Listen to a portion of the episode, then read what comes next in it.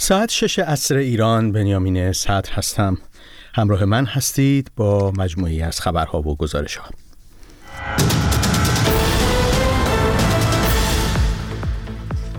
مرکز آمار ایران نرخ تورم سالانه در ماه بهمن امسال را چهل و دونیم درصد اعلام کرد.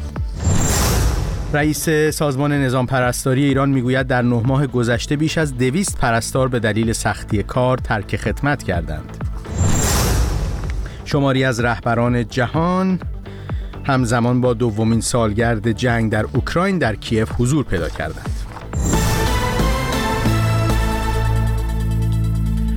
وقت شما بخیر شنوندگان گرامی مرکز آمار ایران نرخ تورم سالانه در ماه بهمن امسال نسبت به ماه مشابه سال قبل رو 42.5 درصد اعلام کرد. طبق اعلام مرکز آمار ایران شاخص قیمت مصرف کننده در دوازده ماه منتهی به ماه جاری نسبت به دوره مشابه سال قبل 42.5 درصد افزایش پیدا کرده و تورم ماهانه برای گروه های عمده خوراکی، آشامیدنی و دخانیات منفی 4 درصد بوده. مرکز آمار ایران تورم نقطه به نقطه رو هم 8 ممیز 35 درصد 35 صدم درصد اعلام کرده. منظور از تورم نقطه به نقطه درصد تغییر عدد شاخص قیمت نسبت به ماه مشابه در سال گذشته است. افزایش نرخ تورم سالانه در ماه بهمن و پیشبینی روند افزایشی نرخ در سال آینده در حالی که حقوق کارکنان دولت و بازنشسته ها در سال 1403 یعنی سال آینده تنها 20 درصد افزایش خواهد یافت. خبرگزاری کار ایران ایلنا پیشتر در گزارشی گفته بود که با توجه به نرخ فقر 30 میلیون تومانی در تهران و حدود 24 میلیون تومانی در شهرستان ها یک خانواده با دو شاغل هم از پس هزینه های حداقل زندگی در ایران بر نمیاد. اما محمد تقی جهانپور رئیس سازمان نظام پرستاری گفته که بر اساس اعلام دانشگاه علوم پزشکی شهید بهشتی دانشگاه ملی سابق فقط در نه ماه اول سال جاری 216 پرستار به دلیل سختی کار و عدم تناسب بین حجم کار و میزان دریافتی ترک خدمت کردند. آقای جهانپور در گفتگو با خبرگزاری دانشجویان ایران ایسنا گفته با اینکه در ایران مشکل کمبود پرستار وجود دارد، میزان استخدام پرستار هم بسیار کم است. به گفته او در برخی از شهرهای بزرگ همچون تهران به دلیل پایین بودن دریافتی پرستاران این افراد تمایلی به حضور در بیمارستان ها ندارند. بر اساس گزارش رسانه های ایران فشار کاری و کمبود حقوق سبب شده شماری از پرستاران ایران کشور را ترک کنند یا به کارهای دیگر روی آورند. همزمان با دومین سالگرد حمله روسیه به اوکراین شماری از رهبران کشورهای غربی به نشانه همبستگی به کیف رفتند به گزارش رویترز نخست وزیران ایتالیا، کانادا، بلژیک و همچنین رئیس کمیسیون اروپا شنبه در پایتخت اوکراین حضور پیدا کردند. قرار است امروز جورجیا ملونی از کیف میزبان نشست ویدئویی رهبران گروه هفت هم باشد. ولادیمیر زلنسکی رئیس جمهوری اوکراین هم به این نشست دعوت شده تا درباره جنگ صحبت کند. انتظار می رود نخست وزیران ایتالیا و کانادا در مدت اقامت کوتاه خود در کیف با ولادیمیر زلنسکی رئیس جمهوری اوکراین پیمانهای امنیتی هم امضا کنند. اما دو نهاد حقوق بشری هرانا و هنگاف تایید کردند که دادگاه انقلاب نورآباد در استان فارس برای حسین حسین پور شهروندی که در اعتراضهای مهاباد از ناحیه چشم راست هدف گلوله ساچمه ماموران جمهوری اسلامی قرار گرفت حکم یک سال حبس صادر کرده است. دادگاه انقلاب نورآباد آقای حسین پور را به دلیل فعالیت در شبکه های اجتماعی به تبلیغ علیه جمهوری اسلامی متهم کرده. این معترض آسیب دیده چشمی پس از آن که در اینستاگرامش از مان تراشی در روند درمان چشم آسیب دیده خود خبر داد. شهریور امسال در جاده نورآباد به گچساران بازداشت شد و از آن زمان زندانی است. پیش از او هم چند معترض اعتراض سراسری 1401 اعتراض های زن زندگی آزادی که آسیب دیده چشمی بودند از جمله امیر شاه ولایتی و متین حسنی بازداشت و زندانی شدند.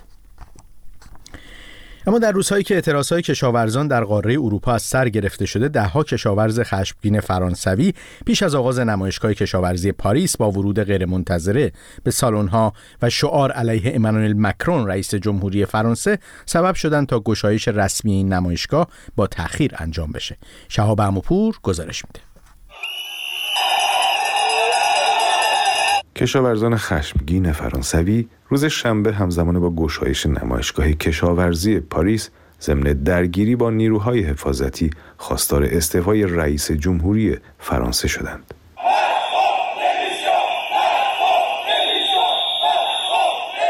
در حدود سه هفته پس از فروکش اعتراضات خیابانی کشاورزان این روزها در فرانسه نیز همچون شماری دیگر از کشورهای اروپایی اعتراضات کشاورزان یک بار دیگر از سر گرفته شده است. کشاورزان درآمدشان را ناکافی می‌دانند و قوانین مرتبط با کشاورزی در اروپا را سختگیرانه می‌خوانند. آنها همچنین می‌گویند که بین تولیداتشان با برخی از محصولاتی که به اروپا وارد می شود رقابتی ناعادلانه برقرار است.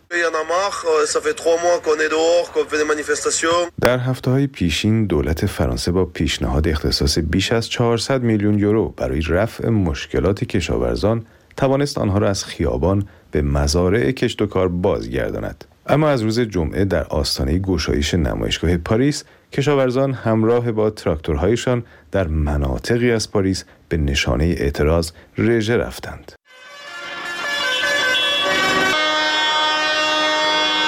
معترضان از جمله سیریل هافمن که کشاورز و فعال سنفیست خواهان پایان دادن به حرف و اقدام عملی امانوئل مکرون هستند.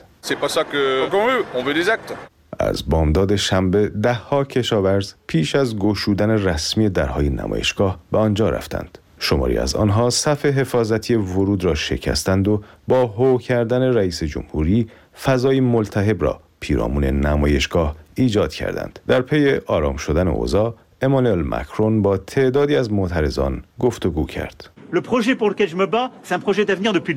در اسپانیا همسایه جنوب غربی فرانسه نیز از روز چهارشنبه اعتراضات افزایش یافته است. کشاورزان و تراکتورها در خیابانهای مادرید با پرچمهایی حضور دارند که از جمله روی آن نوشته شده اتحادیه اروپا در حال خفه کردن ماست اما سیاستمداران واکنشی ندارند در شرق اروپا اعتراضات کشاورزان در کشورهایی از جمله جمهوری چک اسلواکی، لتونی، لیتوانی، مجارستان و لهستان گسترش یافته است. کشاورزان لهستان از روز سهشنبه دهها جاده و همچنین گذرگاه مرزی با کشور اوکراین را مسدود و تلاش کردند که مانع ورود محصولات اوکراینی بشوند. کشور لهستان از آغاز تهاجم نظامی روسیه به اوکراین در اسفند ماه 1400 خورشیدی از دولت و مردم اوکراین پشتیبانی می کرد. اما در ماهای پیشین تولیدات کشاورزی کم هزینه اوکراین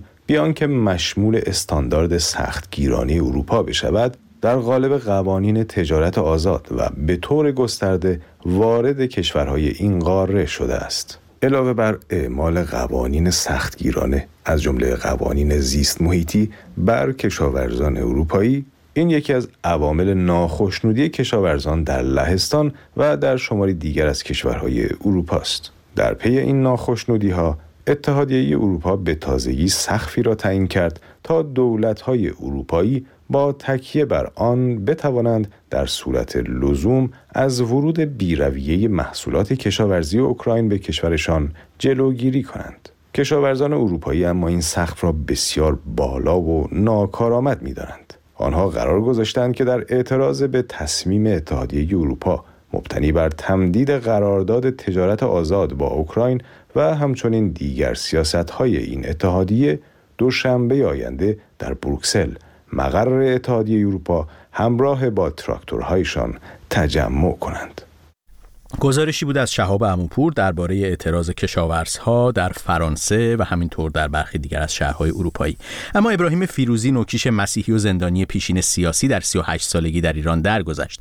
دلیل مرگ او حمله قلبی عنوان شده. یک زندانی در ارومیه هم به نام امیر شهبازی که تمام شاکیانش رضایت داده بودند پیش از آزادی و به دلیل فشارهای در زندان خودکشی کرد. این افراد به تازگی در زندانهای جمهوری اسلامی بودند یا در شرف آزادی بودند. رویا کریمی مجد گزارش میده آمارهای جهانی می‌گویند ایران با 190 هزار زندانی در رتبه دهمین کشور جهان با بیشترین تعداد زندانی قرار دارد. اما حسن نوروزی نایب رئیس کمیسیون قضایی و حقوقی مجلس در گفتگوی رسانه‌ای پیش از این گفته بود که جمعیت زندانی های ایران 240 هزار نفر است. پگاه بنی هاشمی پژوهشگر ارشد حقوق در دانشگاه شیکاگو وظایف سازمان زندانها در نگهداری از زندانیان را اینگونه برمی‌شمارد.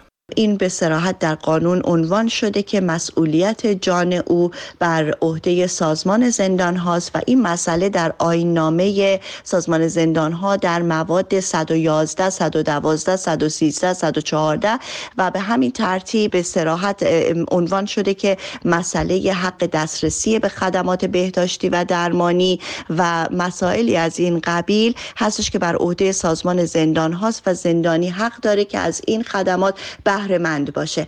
اما در علم کیفرشناسی و حتی در قانون کیفری ایران هم به این مسئله به روشنی اشاره شده که اگر فردی در زندان هست و با اتهاماتی مواجه هست اتهام از ریشه وهم میاد و یعنی ما هنوز مطمئن نیستیم که این فرد اصلا محکوم به مجازات باشه یا نه. در این حالت تنها حق آزادی باید از فرد زندانی سلب بشه. و اگر فرد در حال گذراندن محکومیت خودش هست یعنی مجازات برای اون اعلام شد و باید در برای مدتی در حبس باشه. به همچنین باز فقط حق آزادی هستش که باید از اون سلب بشه. به این ترتیب بقیه حقوق انسانی و حق شهروندی برای فرد زندانی باید محفوظ باشه. به همین منظور هم حق ملاقات رو برای اون قرار دادن حق دسترسی به وکیل رو همچنان داره حق دسترسی به خدمات بهداشتی و درمانی رو باید داشته باشه